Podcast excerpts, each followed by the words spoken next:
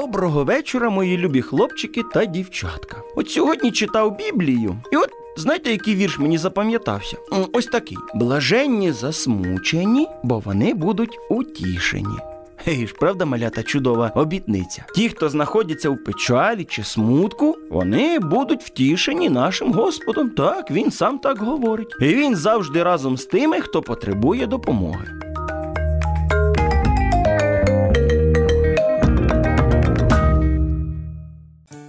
Так от герої моєї історії, Крістінка та Світланка, товаришували з дитинства. Крістінка ніколи не звертала увагу на те, що її подруга із біднішої сім'ї. Але все змінилося, коли дівчатка пішли до школи. Крістінка помітила, що однокласники з Світланки ну дещо посміюються.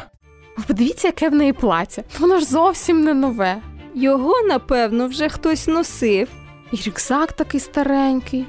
Почувши, як з Світланки насміхаються, Крістінка промовчала і за подружку не заступилася. А згодом, коли потоваришувала з іншими дівчатками, то почала також із неї насміхатися. А найгіршим було те, що Крістінка робила це так, що Світланка й не знала. Бо вдома вони гралися разом, а коли були в школі, то насміхалася з неї перед своїми новими подружками.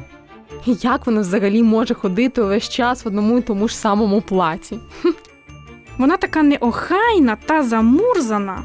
В неї, мабуть, і іграшки такі ж старі, або зовсім нема.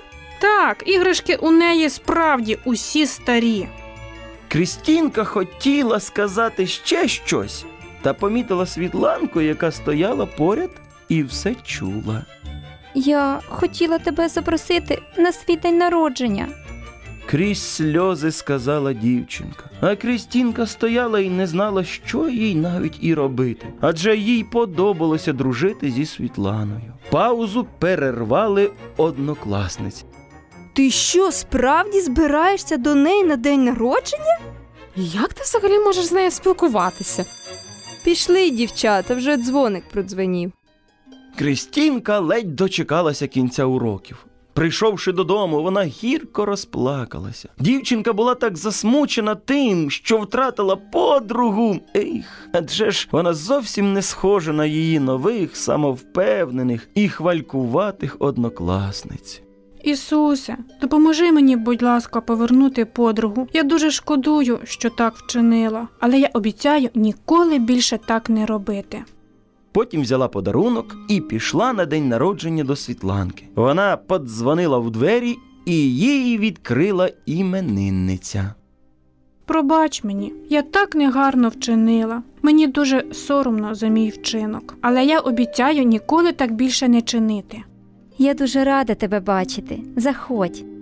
Візьми цей подарунок для тебе.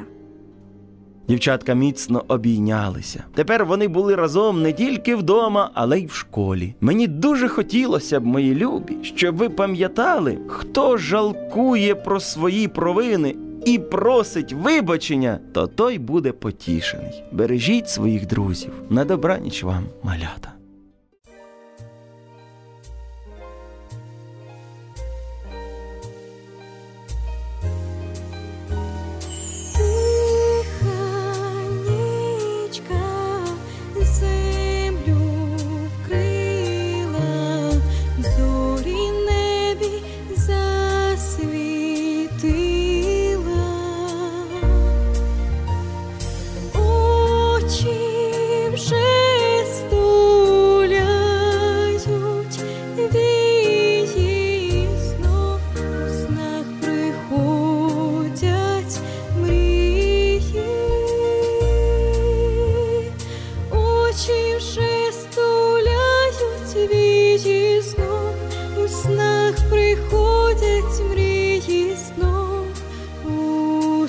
снах приходять мрії.